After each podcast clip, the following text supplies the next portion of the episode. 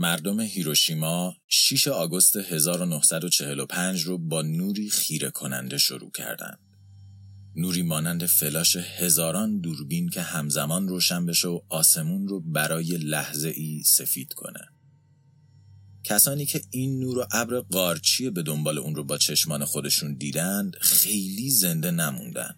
چرا که این نور به قدری قدرتمند بود که چشمها و کل وجود انسان رو در لحظه زوب کنه. حتی اونهایی که از ضربه اولیه بم در امان موندن هم شانس زیادی برای زنده موندن نداشتند. چرا که بعد از شوک اولیه انرژی انفجار کل شهر رو فرا گرفت و به دنبال اون آتشی سوزنده اومد که احتمال بقا رو برای مردم ساکن شهر تقریبا به صفر رسوند. فضای شهر پر از دود بود و بوی بدنهای سوخته نفس کشیدن رو برای بازماندگان سخت کرده بود.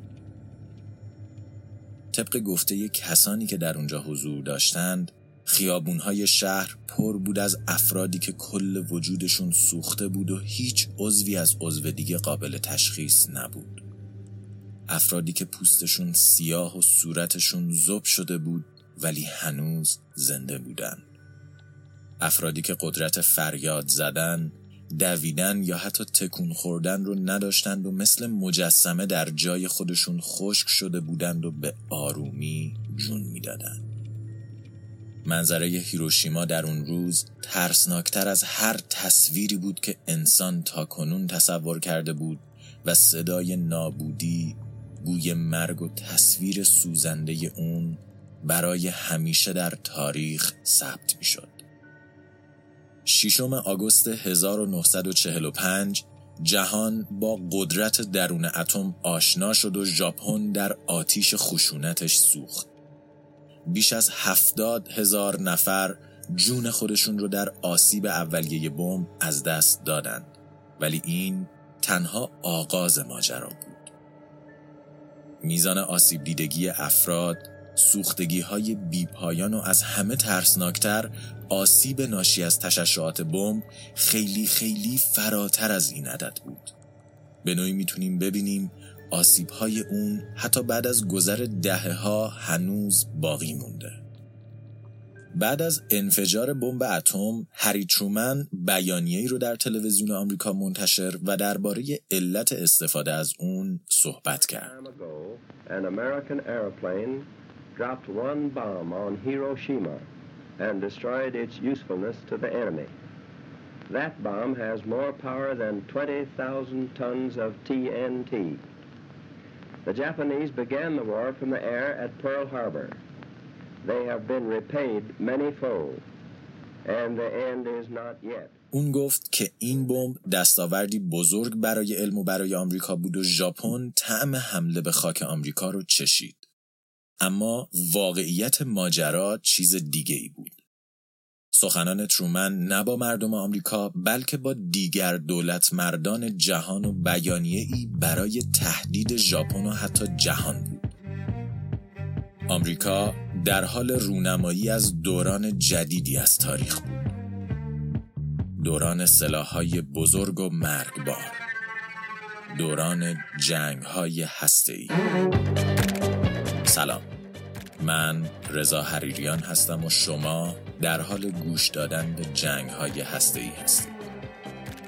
روایتی از جنگ سر و خطرناکترین سلاح بشریت ساخته شده توسط شاهین جوادی نژاد قسمت اول بمب دوم بعد از بیانیه ترومن مردم آمریکا دچار چند دستگی شدند. ادعی از این حرکت آمریکا احساس افتخار می‌کردند. اونها خوشحال بودند که آمریکا یک بار دیگه قدرت خودش رو به جهان نشون داده و ژاپنی هایی که امنیت مردم کشورشون رو تهدید می‌کردند به سزای اعمال خود رسونده. این دسته از مردم از اختراع سلاح اتمی خوشحال و از استفاده از اون در هیروشیما راضی بودند. عده دیگه گروهی بودند که به شکل مستقیم در جنگ با ژاپن دخالت داشتند. اونها کسانی بودند که می‌دونستند در صورت استفاده نکردن از بمب عده زیادی جون خودشون رو از دست می‌دادند و بمب اتم رو شری لازم می‌دونستند که جلوی آسیب بیشتر و طولانی تر شدن یکی از طولانی ترین جنگ های تاریخ رو گرفته. اما چیزی که این دو گروه به راحتی فراموش می‌کردند قرار گرفتن در جای پای مردم عادی ژاپن بود. کسانی که درست مثل مردمان آمریکا نقشی در شروع یا حتی ادامه جنگ نداشتند. انسانهایی که خیلی عادی به خونواده و کار و زندگی خودشون مشغول بودند و به خاطر درگیری دو کشور در اون زمان در گوشه ای دیگه از زمین در حال سوختن و عذاب کشیدن بودند. گروه سوم آمریکایی ها کسانی بودند که این آسیب انسانی رو درک کرده بودند و نسبت به استفاده از بمب معترض بودند. کسانی که از فراموش شدن آسیب مردم ژاپن نگران بودند و از جهان جدید میترسیدند و از خودشون میپرسیدند که اگر روزی این تکنولوژی به دست کشور دیگه ای بیفته آیا آمریکایی ها هم باید انتظار چنین عذابی رو داشته باشند؟ بعد از انفجار این بمب اوپنهایمر پدر بمب اتم و کسی که دانشش از عوامل اصلی رسیدن آمریکایی ها به اون بود پیش ترومن رفت و اعتراض خودش رو نسبت به استفاده از این تکنولوژی روی مردم ژاپن ابراز کرد. اون به ترومن گفت که دستش به خون کشته شدگان ژاپن آغشته است و تحمل آسیب ها برای وجدانش غیر ممکنه. ترومن اما در مقابل این حرفها دستمال جیبیش رو به اون داد تا خون نمادین رو پاک کنه و بعد با خشونت تمام از معاون اولش خواست که دیگه پدر بمبش رو به دفتر ریاست جمهوری راه نده. در اون سوی جهان ژاپن با سماجت تمام حتی بعد از نابودی کامل یکی از شهرهاش از جنگ کنار نرفت و از تسلیم شدن خودداری کرد. ژاپن همچنان قصد داشت تا آخرین نفر با آمریکایی ها بجنگه و حرمت از دست رفتش رو پس بگیره. این تسلیم نشدن اما باعث شد که تنها سه روز بعد یعنی در تاریخ 9 آگوست آمریکا دومین بمب اتمی با نام Fat Man رو به همراه یک بوینگ B 29 Superfortress دیگه به فراز آسمان ناگازاکی ببره و در کمتر از یک هفته دومین شهر ژاپن رو با خاک یکسان کنه. بمب اتم دوم جون بیش از پنجاه هزار نفر رو گرفت. ولی استفاده از اون نکات خیلی عجیب و مبهمی داشت که تا به امروز برای جهان سرپوشیده باقی مونده. اولین موضوع عجیب انتخاب شهر بود.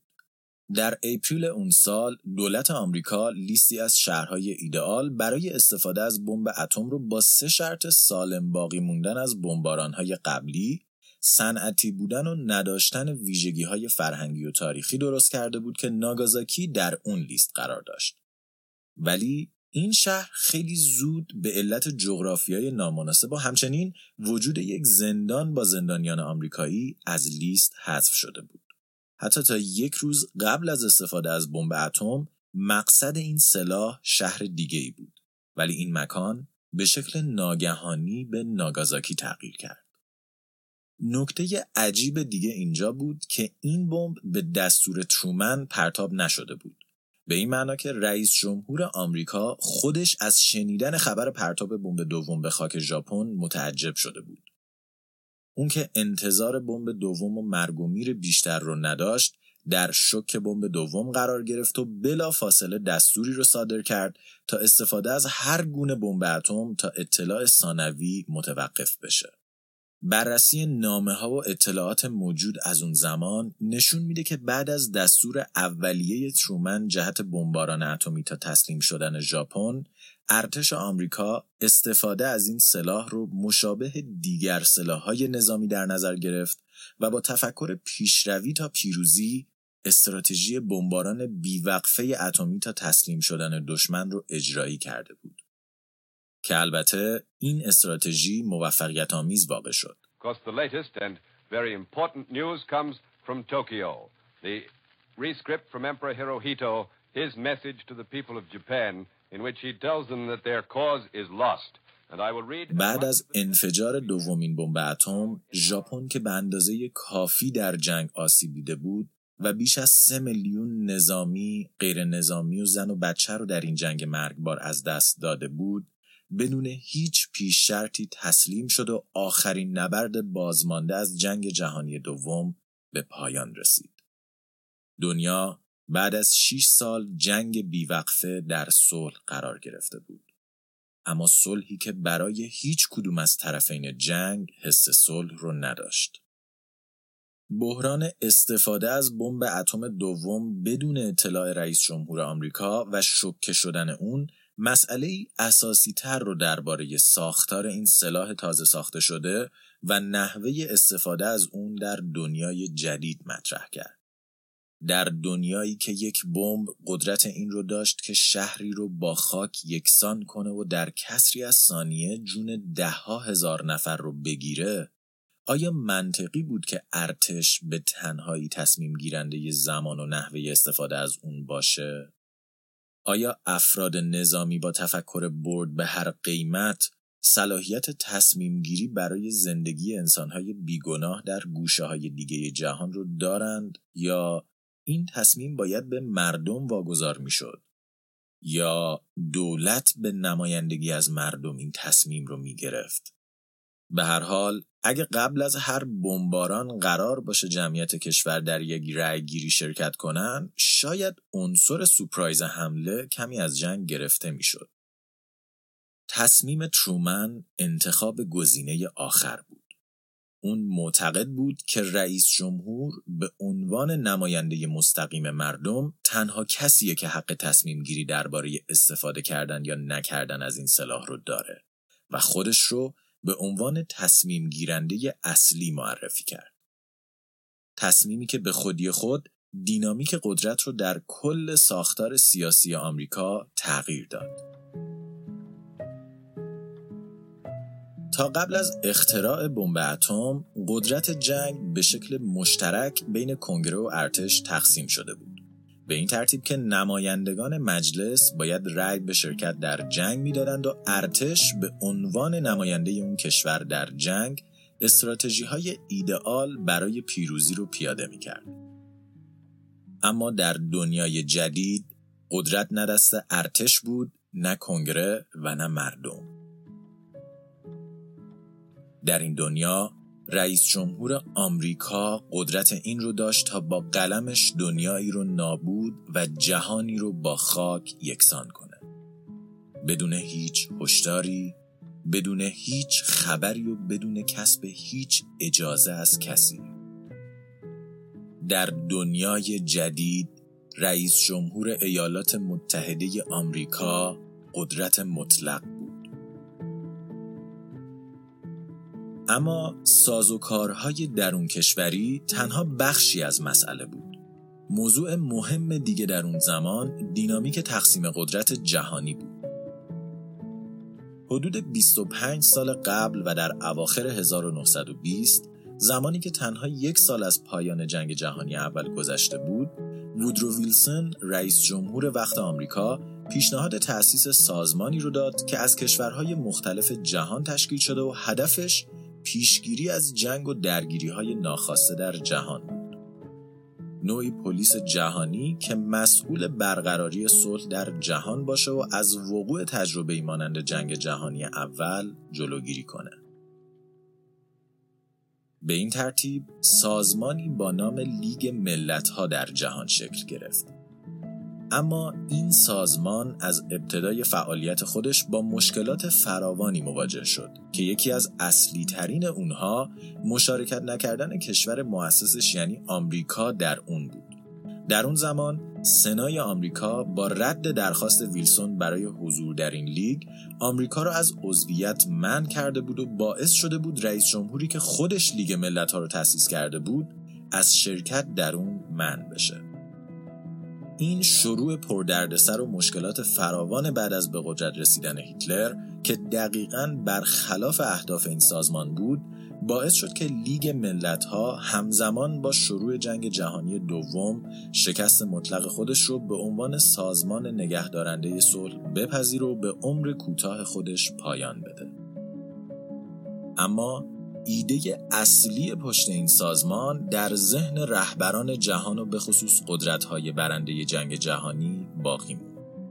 در سال 1942 ایده تأسیس دوباره این سازمان با سازوکاری بهتر و گستره بیشتری از کشورها توسط فرانکلین دی روزولت و وینستون چرچیل مطرح شد. هدف اصلی اتحاد جدید این بود که 26 کشور عضو از تمام نیروی اقتصادی و نظامی خودشون استفاده کنند تا از امنیت متفقین دفاع کنند. موفقیت این سازمان در جنگ جهانی دوم باعث شد تا در مهر 1945 و بعد از پایان جنگ رسما فعالیت خودش رو به شکلی جدید و با 51 عضو آغاز کنه. And it is now my duty, my honor and my privilege in the chair to call for a vote on the approval of the Charter of the United Nations Nation by nation, the delegates stand up for the great new charter they hammered out together. 50 nations standing side by side, unanimous for peace. تا تلاشی جدید برای حفظ صلح پایدار در دوران بعد از جنگ باشه.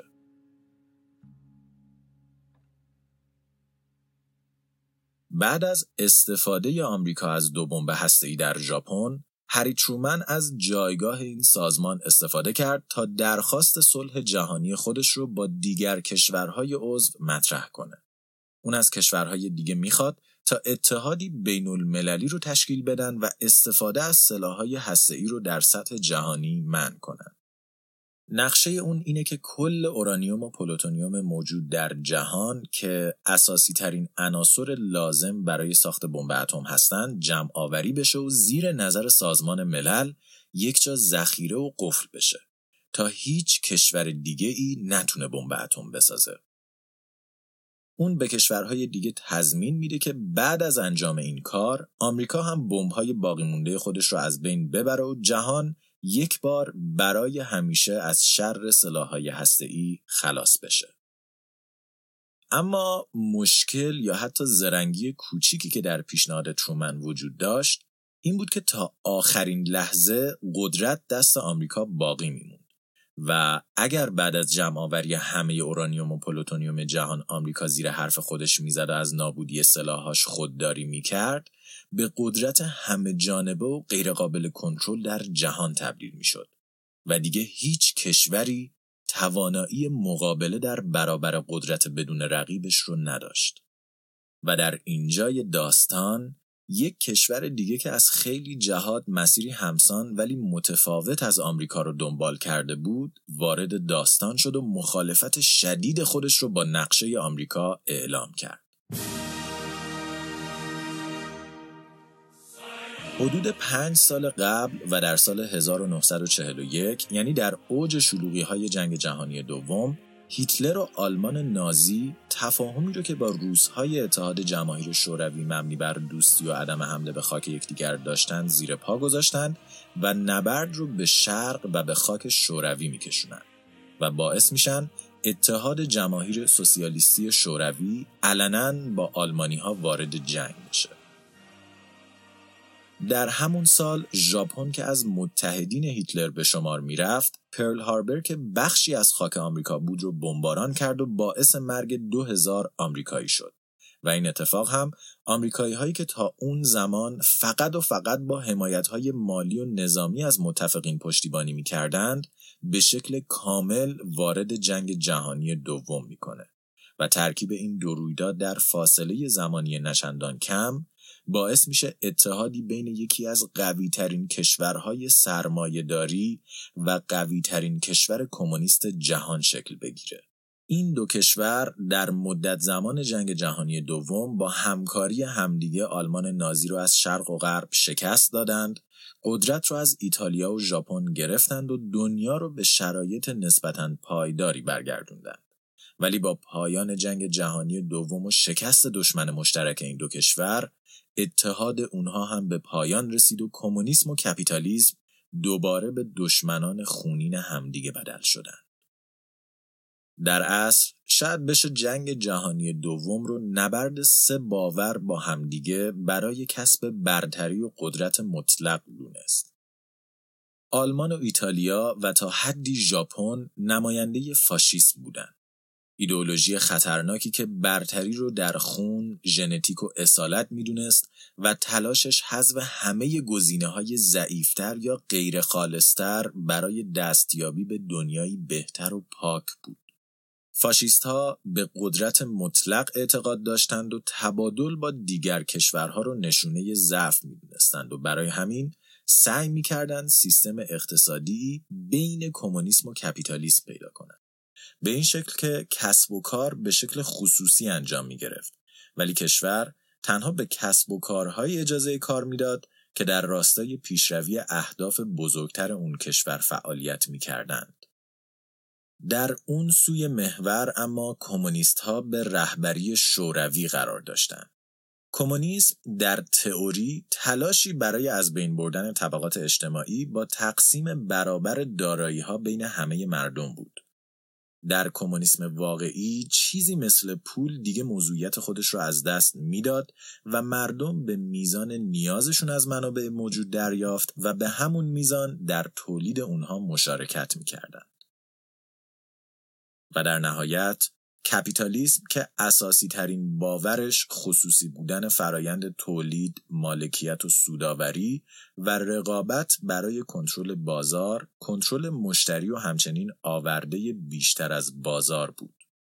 با شکست نازی ها تفکر فاشیسم هم شکست خورد و تقریبا از صحنه محو شد.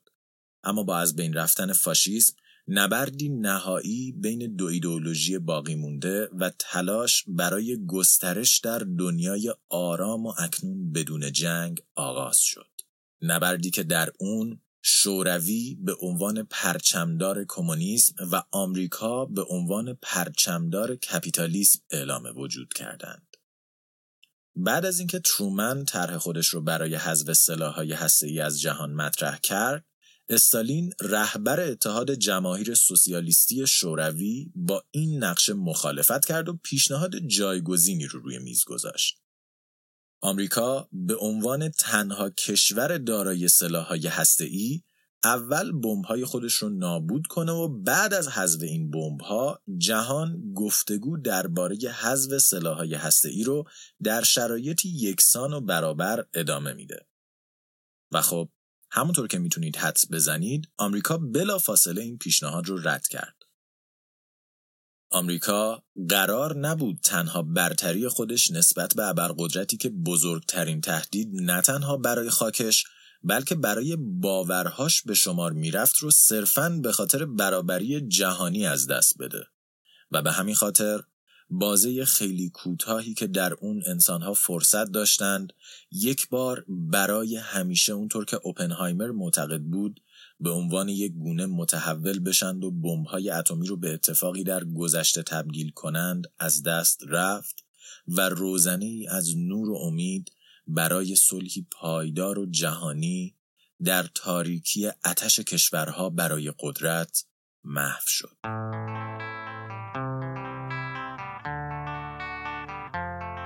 به جای اون اما این کشورها بازی شطرنج مرگباری رو آغاز کردند که هر حرکت اشتباه نه تنها می‌تونست به باخت ختم بشه بلکه ممکن بود نسل انسان رو برای همیشه از سطح کره زمین محو کنه.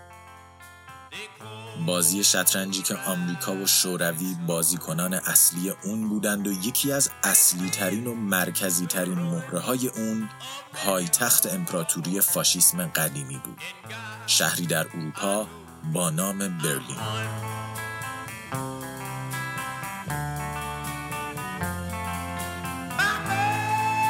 شهری که استالین و ترومن قدرت خودشون رو در اون به نمایش گذاشتند و خیلی زود اون رو به صحنه ای برای آزمایش دو ایدئولوژی نشون دادن قدرت سلاحهای هسته‌ای و میزان تعهد دو ابرقدرت برای پیروزی در این جنگ تبدیل کردند.